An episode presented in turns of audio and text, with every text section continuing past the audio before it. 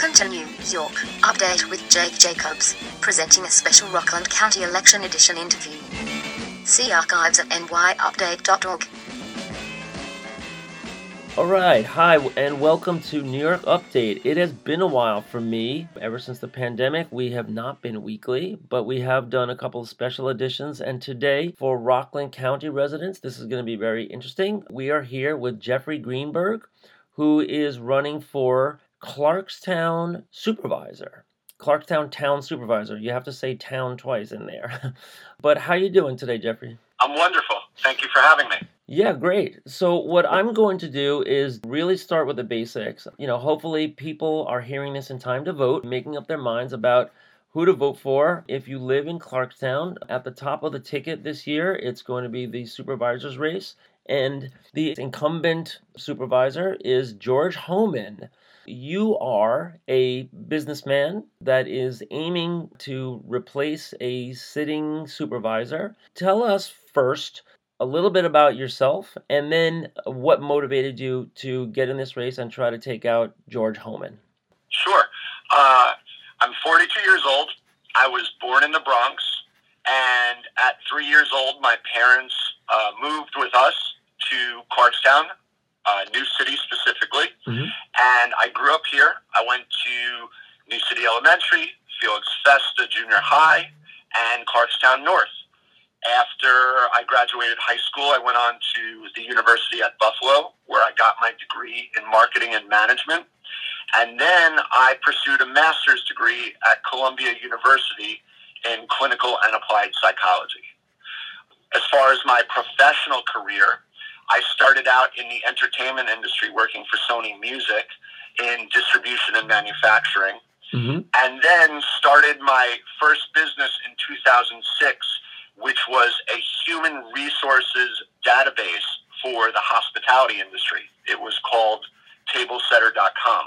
Okay. And the concept behind this business was uh, anyone who's ever worked in a restaurant knows that there's several taboos in terms of trying to find the right position and the right job for you.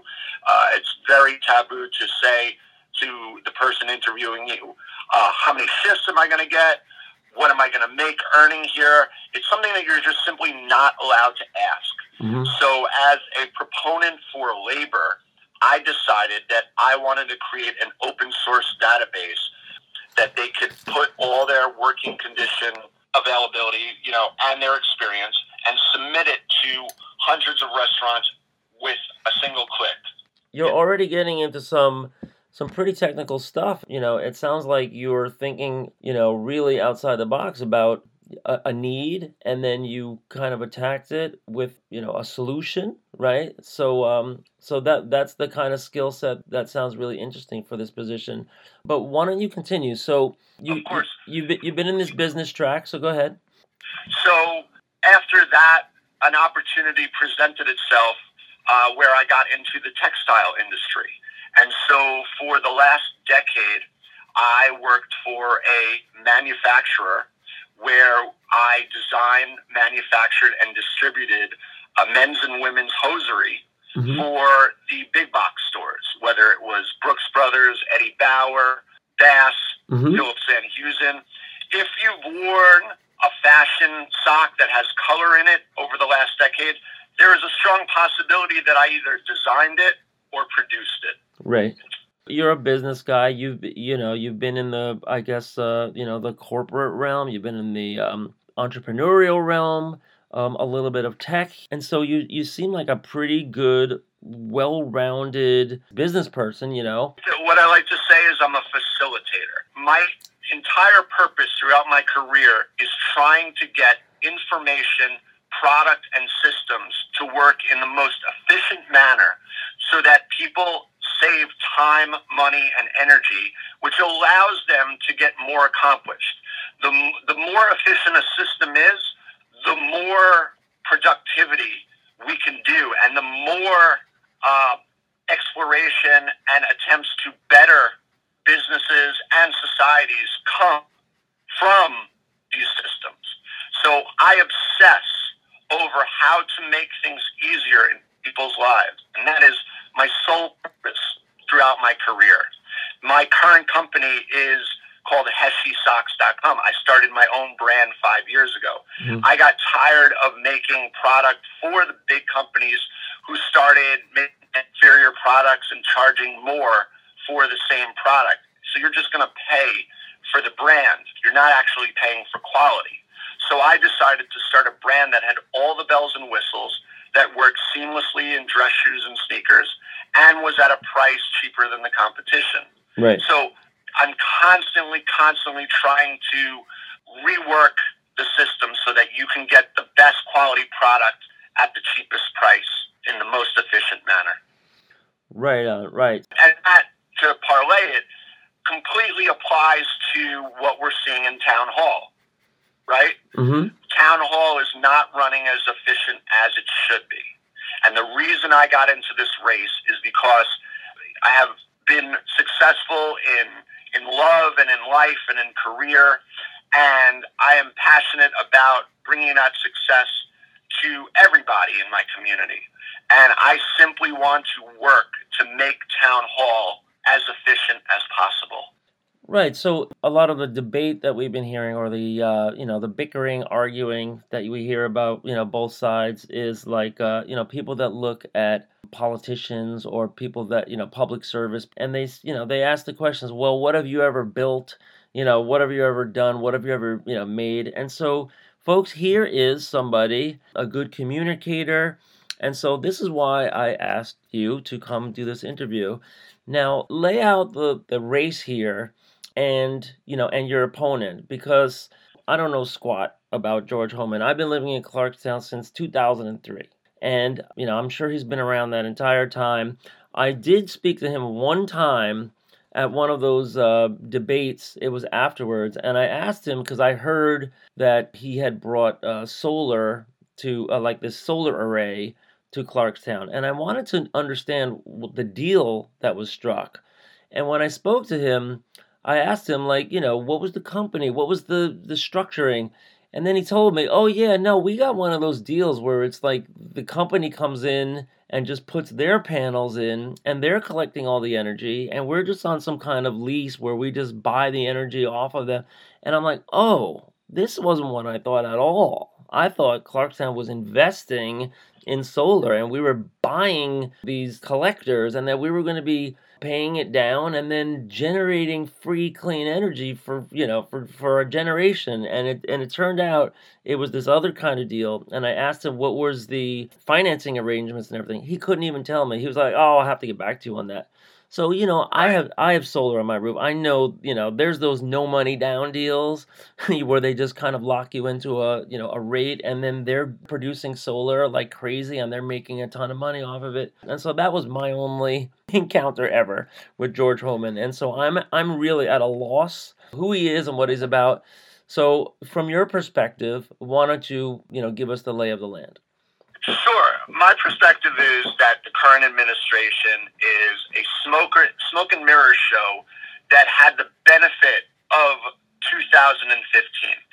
If we go back six years when Mr. Hoehmann first won his his first election as town supervisor, he was running a race against uh, Mr. Gromack, who had been an institution in this town forever. Mm-hmm. Mr. Gromack had reached a point of a tipping point of corruption within his administration that made his his continuation in government almost untenable. It, it really was a perfect time for somebody to come in, and George was happy to be that person to come in. Mm-hmm. Uh, ironically, George was appointed to the town council by Alexander Gromack uh, six years before that, when an opening uh, opened up in the council as a Republican uh, left the seat. Mm-hmm. And he, Alexander Gromack, who was a Democrat, chose to uh, replace the seat with George, who was a Republican, at the objection of Democrats. Right. And you know, the irony is, is that the guy that he put in is the guy who replaced him. Now, while this was going on during their race, a story came out that George had been lying and misrepresenting himself as somebody who had a master's degree, an MBA from Notre Dame University. Wow. The New York Po- the New York Post in 2015 had an article that said there are no records of this man, even though he has it up on multiple uh, resume sites. Hmm. But again, Mr. Gromack's time had come to pass. So it just didn't hold the same weight then that I think it does now when you look at the whole picture. Right. Because the picture was is that Alexander Gromack was very well funded. He had something like eight hundred thousand dollars in his campaign account, which was a trem- tremendous amount of money for a town supervisor. Yeah. Now, what happened was George Hoehmann received over two hundred thousand dollars in donations, and that two hundred thousand dollars came from one source. Okay, so after George won this upset election, people started looking into this money Right. including the police department. One of the sergeants within the police department started looking into this, and then he told the chief of police, who at the time was Michael Sullivan, of what was going on. And it started to become a thing after Chief Sullivan passed this information along to the district attorney. The next thing you know, Mr. Hoehmann demanded that Chief Sullivan remove this sergeant from his position. And when Chief Sullivan objected to doing it, he subsequently fired Chief Sullivan through the board, the town board that he was on.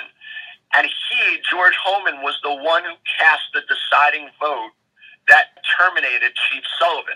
Right. So you could see already Right. the guilt and the conflict of interest that was involved in this situation. Can you back Yeah. up? Can you back up a sec? You said that in his first race that he, you know, and he was going up against well-funded Alex Gromack, who was controversial because he kind of straddled the line between Democrat and Republican. Um, and then um, you said Hoehmann had this donation of two hundred thousand dollars. Could you just explain who the money actually came from? So the money uh, came from, yeah, it came from a police officer who uh, seemingly had an issue with the police department. He was uh, out on disability and then was subsequently uh, terminated when he uh, didn't come back to work. And they demanded he came back to work, and he argued that he uh, was disabled, and it went through systems, and ultimately the decision was made to terminate him. And the theory and argument, uh, not from me, but from the papers, states that this man decided to donate, it was something along the lines of $216,000.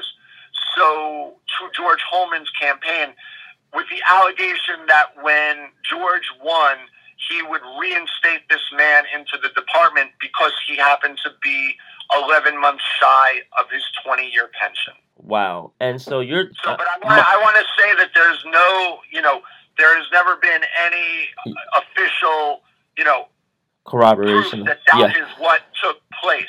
That is what has been alleged. Right, that's the me- the media speculation. Understood. I, I I am remembering hearing about reading about this back when, but you know it is just astounding that what's not in dispute is that there was a police officer who had two hundred thousand dollars laying around to donate to a political candidate.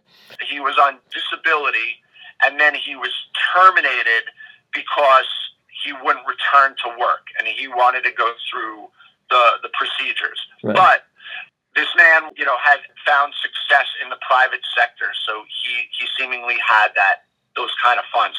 Those kind of, I, as I say to friends and family, you know, to the average person, two hundred thousand dollars is obscene, right?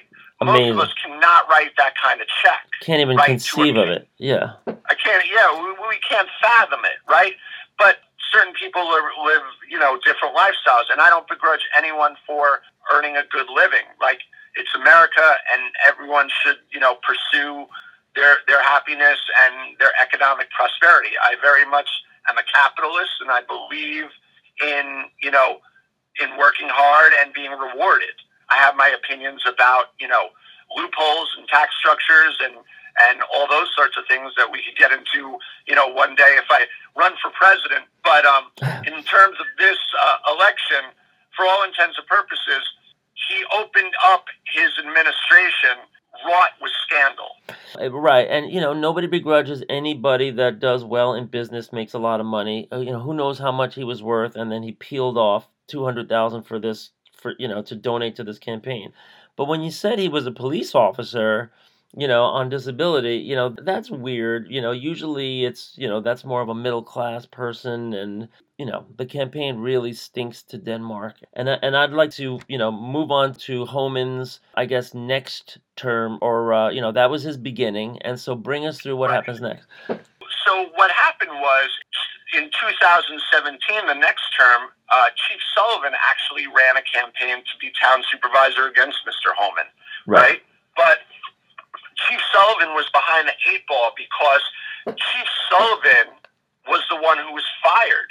Right. And their their case was in litigation. So George could always hide behind the idea that he can't discuss the merits of the case because it's in litigation, while Mike Sullivan had to defend his honor and argue on his behalf to the community, in which half the community just arbitrarily thought that he was the bad guy. So he was, as I said, stuck behind the eight ball because he was stifled by the courts, right? Because mm-hmm. you can't, you could always hide behind, oh, it's in litigation, it's in litigation, right? I re- so, yeah, I remember, I remember the debate. I was there. That was when I asked Hoehmann the question. It was right after that debate. Um, it was you know, it, it was kind of complicated for me as a casual observer at the time. But I thought Sullivan, he seemed like, uh, you know, he, he was actually a decent candidate, and that there, this whole backstory, you know, kind of got convoluted and, uh, you know, made him kind of like a uh, complicated figure. But I, I am remembering a little bit of what you're talking about now. Um, right, so so right. so please please continue. So so he ran well, he ran so, against Hoehmann. So we all know that ultimately George Hoehmann prevailed in that race as well. And then in 2019, he ran against Nicole Doliner, and same thing. You know, she's not going to relitigate Chief Sullivan's case, but you know, she tried to litigate uh, slightly. George Hoehmann, at the time, just started a job in New Jersey where he was teaching religious classes at a public institution at Montclair State University.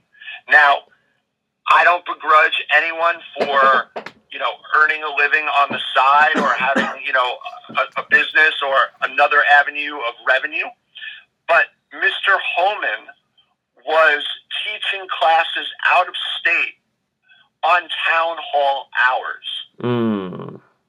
Okay, and that that's been established. Oh, it very much has been established. In fact, he's still doing it to this day. Right. For the last three years, Mr. Hoehmann has been teaching every semester between two and three classes a semester during the work week, during work hours, during the hours of town hall operations from nine to five.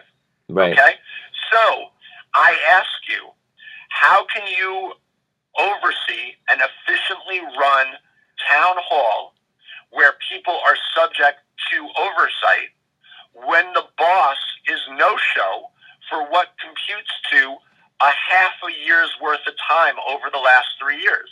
This sounds to me like did he get some kind of special dispensation where he's supposed to make up that time in the evening or how does that work? How do you just how can you possibly just do this? this...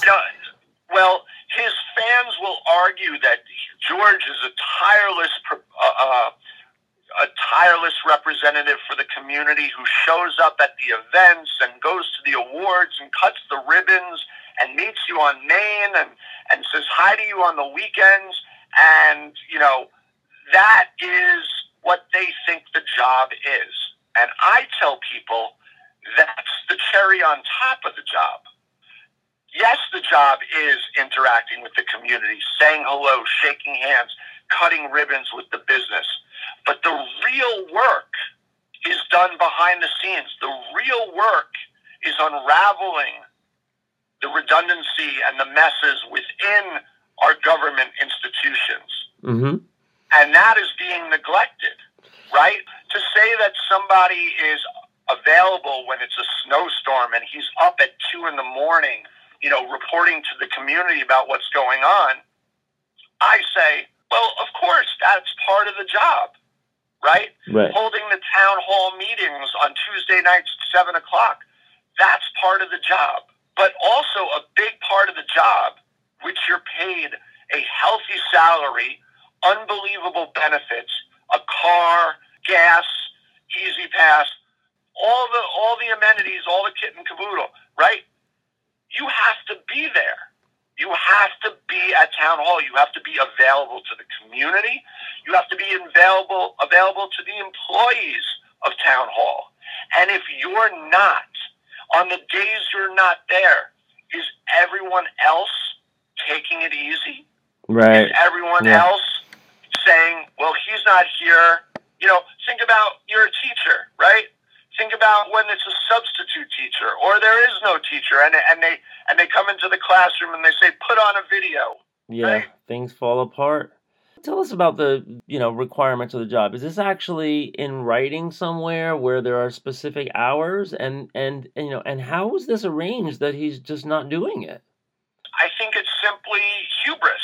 I think it's a man who just thinks that, you know, he has the town believing that he's this this nice man who's doing nice by the community. But as we saw in conclusion to bring it all back around, this summer, Cole Hatcher, who was the sergeant who was who George Hoehmann wanted Chief Sullivan to remove and replace, won his lawsuit against George Hoehmann and the town. And the lawsuit was a unanimous decision of 8 0, and it awarded uh, Sergeant Hatcher a million dollar settlement, which included $216,000 in personal liability towards the town supervisor, George Hoehmann, which was the exact number of the campaign contribution in question. Okay, explain who Hatcher is again. Okay, so Cole Hatcher was the uh, sergeant within the uh, police department who first uncovered this donation of $216,000. He then passed on this information to the chief of police, who passed it on to the district attorney. And the chief of police was fired in retaliation. Was Chief Sullivan, who was fired when he didn't immediately replace Sergeant Hatcher, who was the one who uncovered this uh, questionable donation. Okay, and so and and Hatcher was was also uh, fired in retaliation. Well, he he resigned in protest. Okay. Right. So the writing was on the wall. I believe he resigned in protest, but the writing was on the wall, and he was clearly being retaliated against, which was ultimately shown in the decision. Right. In the decision, it was proven that, and this is the most egregious part of the whole thing. Once there was this sort of knowledge that things were being investigated, Mr. Hoehmann then started going through uh, police department emails, town hall official emails, and citizen emails to uncover who was talking about this situation. Right. So he betrayed the trust of the police department. He fired officers, essentially defunding the police department, Mm-hmm. and was shown to be personally responsible for two hundred and sixteen thousand dollars worth of, of damages, Wow. which, from what we gather, is all going to be paid by the insurance company because they ultimately came to a settlement that included that sort of protection. So this raises premiums or something for every Clarkstown resident now because the insurance company is paying this out. I mean, does that come? Well, I mean, talk to anyone who's ever gotten into a minor fender bender in the parking lot that wasn't even their fault. If you if your car's in a parking lot and it gets bumped or scratched and you put in a claim, your insurance goes up. yeah. So so who in this town doesn't think that our insurance and our premiums are going up? Let alone maybe being dropped by this insurance company altogether. Right, and then there's like an insurance rating, right, because of that.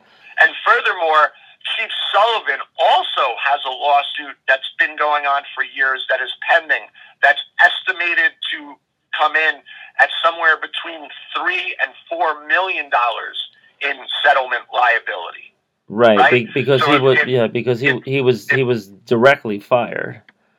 Correct. And so if Sergeant Hatcher won 8-0 unanimously based on his case, and his case is ultimately tied to Chief Sullivan's case, you know, it's almost a, a, a, a layup. I can't believe that this is going to be costing us so much money. Yeah, it's it's a tragedy. And what's what's worse is, you know, his supporters and the the sort of cognitive dissonance of believing that this man is all all goodness, and yet there's these endless, you know, proofs of corruption, of lies, of betrayals, and yet that's sort of of a, of a certain um, segment of our town.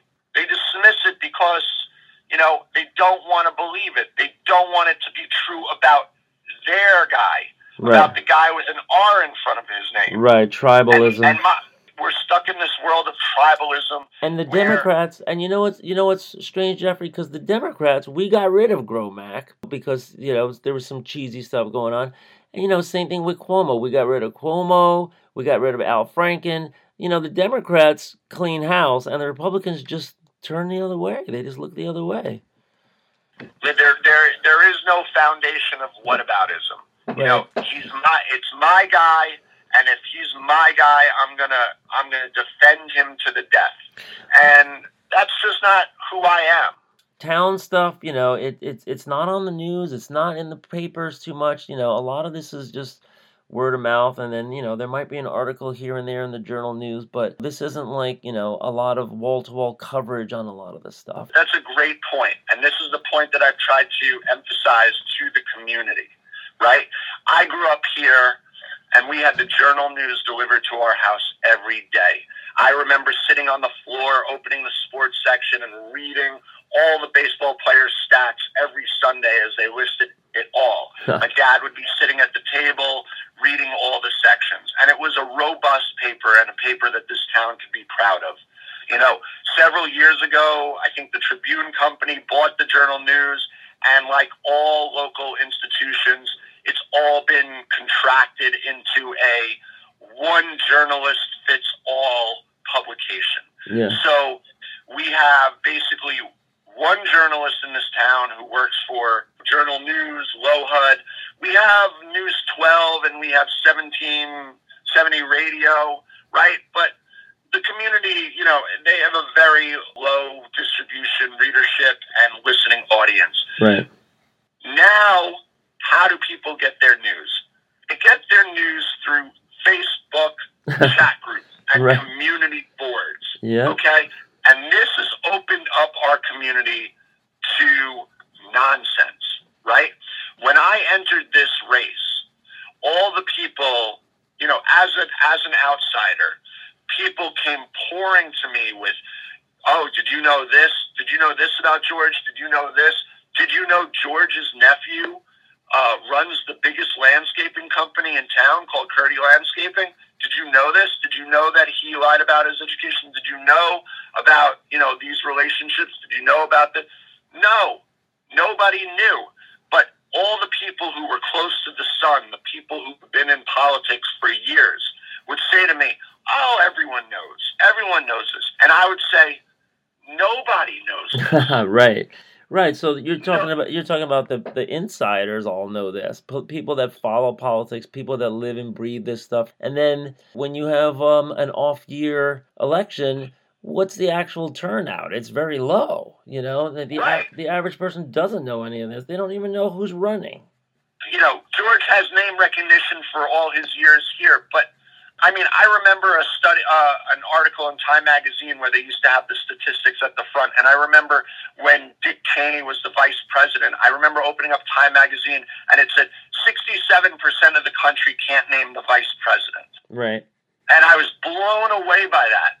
So, do you think 67% of Clarkstown knows who George Hoehmann is up until the point of you might see our our lawn signs and our billboards all over town during right. the election? Right. No, yeah, absolutely not. I mean, the the turnout says it all. It's very low turnout uh, on the off years.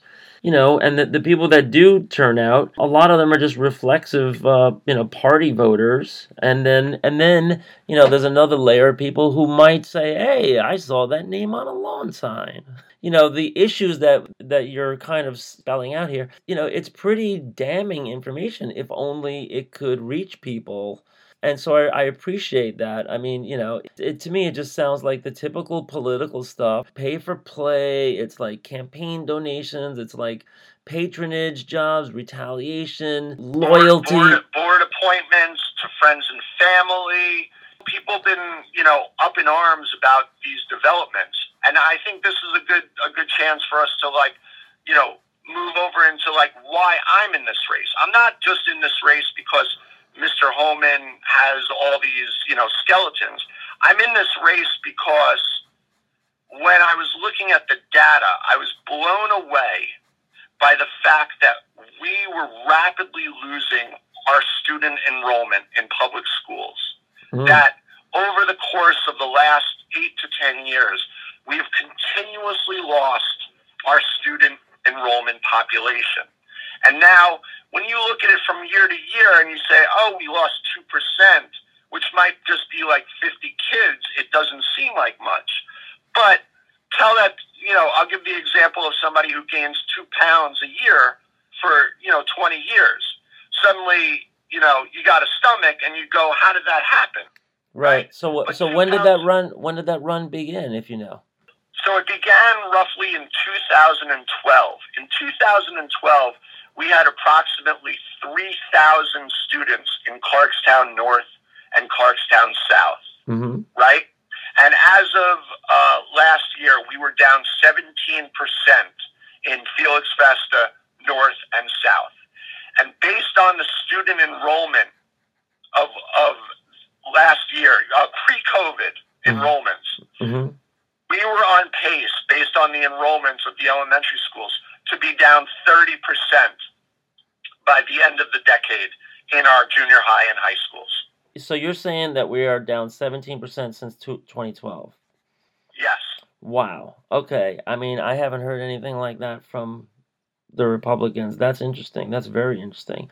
They don't want to share that news because the you know, they use coded words. You know, we've all heard over and over again about uh, you know, preserving Clarkstown. And we all remember in 2019 uh, the storm. Do we all remember the Oh yeah, the storm is coming. Yeah. Okay. So they use these trigger words and these whistles to the community. And they have spent their administration trying to fearmonger the community uh, towards, you know, a certain segment of our society. Mhm. And they have argued that they are the protectors of the realm. Now, the irony is, is that they've always advocated for no overdevelopment. No overdevelopment, right? Right. which was just which was code again, right? So what what we did was by not doing any version of development and not attracting young working professionals to our community, we essentially suffocated the lifeblood of a healthy society. And every healthy society is dependent on the replenishment of our youth. You know, the developers still want to develop, but they have to come up with a fancy way to, to do this without scaring the community, or so they thought, right? So what they did was they found this loophole where they could specially zone all of these, you know, plots as senior living, Right. or better known as 55 and older. Right. And this is one of the biggest cons going in our town, right? What this town is dealing with is, as I said, my parents migrated here from the Bronx in the in the 80s. You know, the 70s and 80s was a mass migration Yeah. from the Bronx to Clarkstown. And it was a flourishing suburban community with robust schools. You know, our high school was highly rated, and everyone considered our town a top notch educational institution, right? Mm-hmm. But fast forward 25 years later, and that that segment of the population are now baby boomers who are in their 60s and 70s, Mm-hmm. who no longer have children in their houses, but they still live in these homes, and they're not leaving because they have no mortgage. Their taxes, broken over 12 months a year, run roughly 1,200 to $1,500 a month. Uh huh. Now, all of these 55 and older developments, they're talking about charging baseline or fair market rates for one bedrooms that are coming in at 2,500 to $3,000 a month. So you so Okay. yeah, so you're not gonna get the locals then. Right. You're not going to get the locals. You're going to get people from higher price point areas, whether it's Westchester or New York City, Brooklyn. You know, some woman who's owned her brownstone for 50 years who no longer wants to live there or her family wants to get her out of there. They'll shuffle her down to Clarkstown. Right. So all we're doing is adding more seniors to our Right. community. But the seniors who live in these houses who had the 2.1 children per household have zero children per household. Right. And since Clarkstown was built out and developed in the 80s and 90s, we simply don't have the residential land to simply manufacture thousands of houses to replenish the population. That's why the school enrollment is declining because we're getting old people. we're not getting families. Correct, correct. My plan, one, people are very, you know, people are up in arms about these 55 and older developments because they're hijacking our open spaces Yep. and our green lands, right? Mm, Yep. And people don't want these multi-unit residential uh, apartment complexes in these single-unit residential neighborhoods. And I completely agree with them on that matter. hmm However, we have several distressed areas and assets in our commercial and warehouse districts that are primed for this kind of reinvention. hmm And those include the shops in Nanuet, the Nanuet Rail Line, and the Palisades Mall. Ah. All three locales are struggling in terms of the retail sector and also are ripe for development so that we can attract those young working professionals from the city to lay roots into our community, establish equity, and ultimately love our neighborhood, spend their disposable income, start a family, and then transition with that equity into these homes Right. that we want to be owned by people with children. And COVID, while has you know it has decimated the globe in many ways, COVID has also provided this unique opportunity for Clarkstown. Clarkstown was always considered a second choice or a third choice due to our poor mass transit options Mhm. right?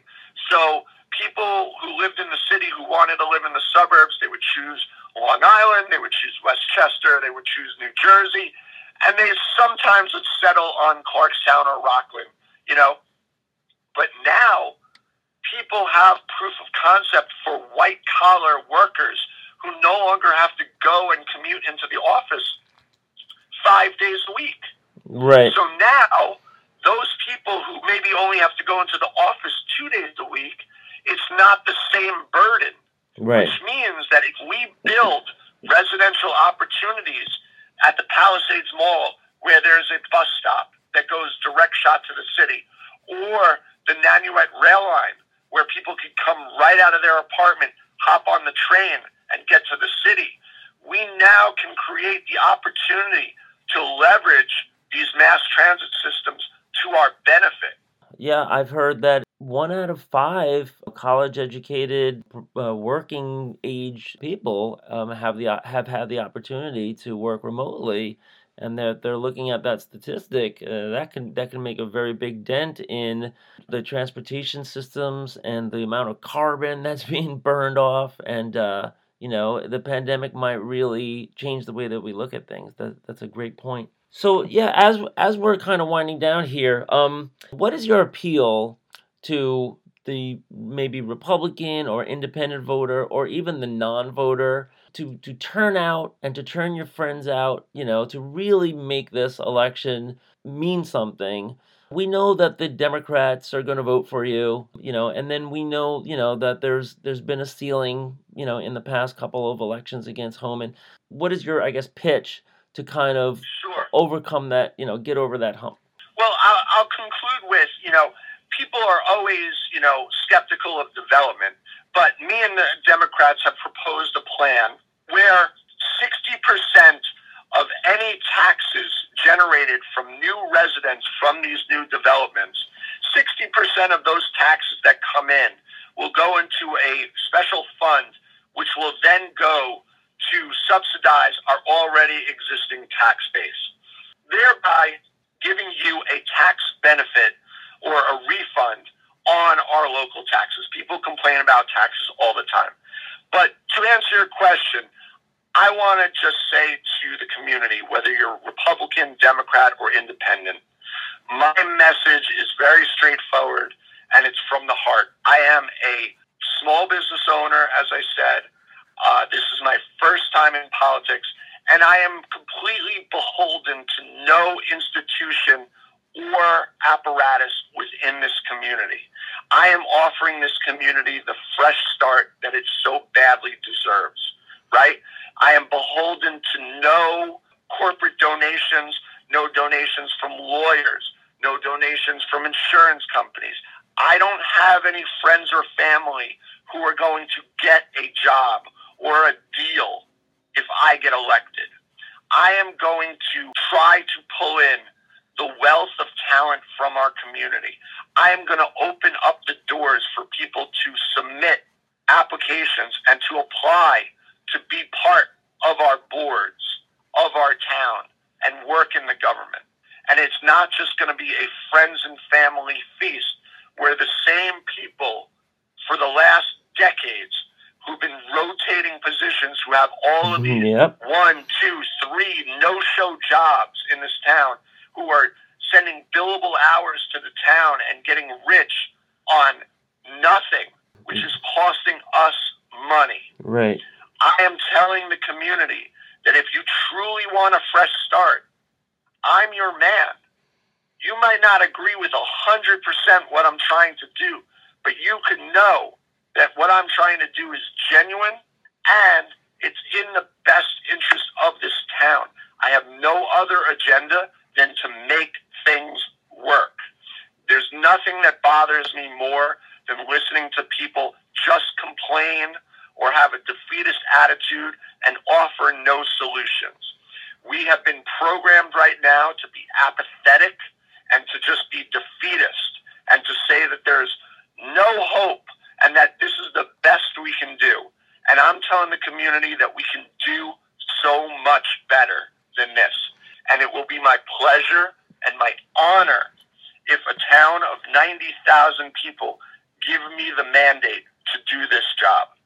That was a great campaign pitch, um, folks. Uh, you know what I what I'm hearing is a thinker, a manager, a problem solver. It sounds like somebody that we really need to kind of wash away this this long, long generations long system we've had of just under the radar insiders and you know people that re- just reward their friends and their and their families and they just soak it all up you know and then they end up costing us tons and tons of money on these settlements it's ridiculous you know over loyalties and backstabbing and god you know the guy went public. The guy was reporting that this questionable donation came in and he gets fired. And then the guy that wouldn't fire him gets fired. It's crazy what you're saying.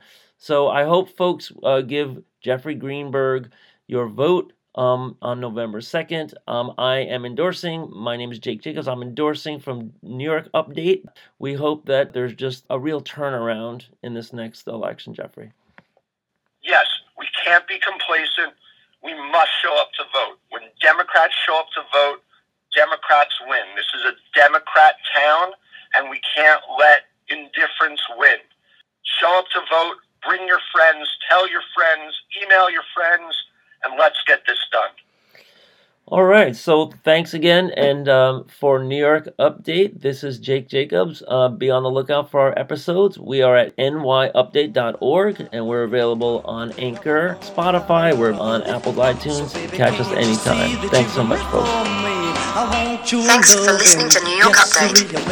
Catch us on Twitter at Update NY. So baby, please proceed to give the love I need. I want your loving, yes indeed.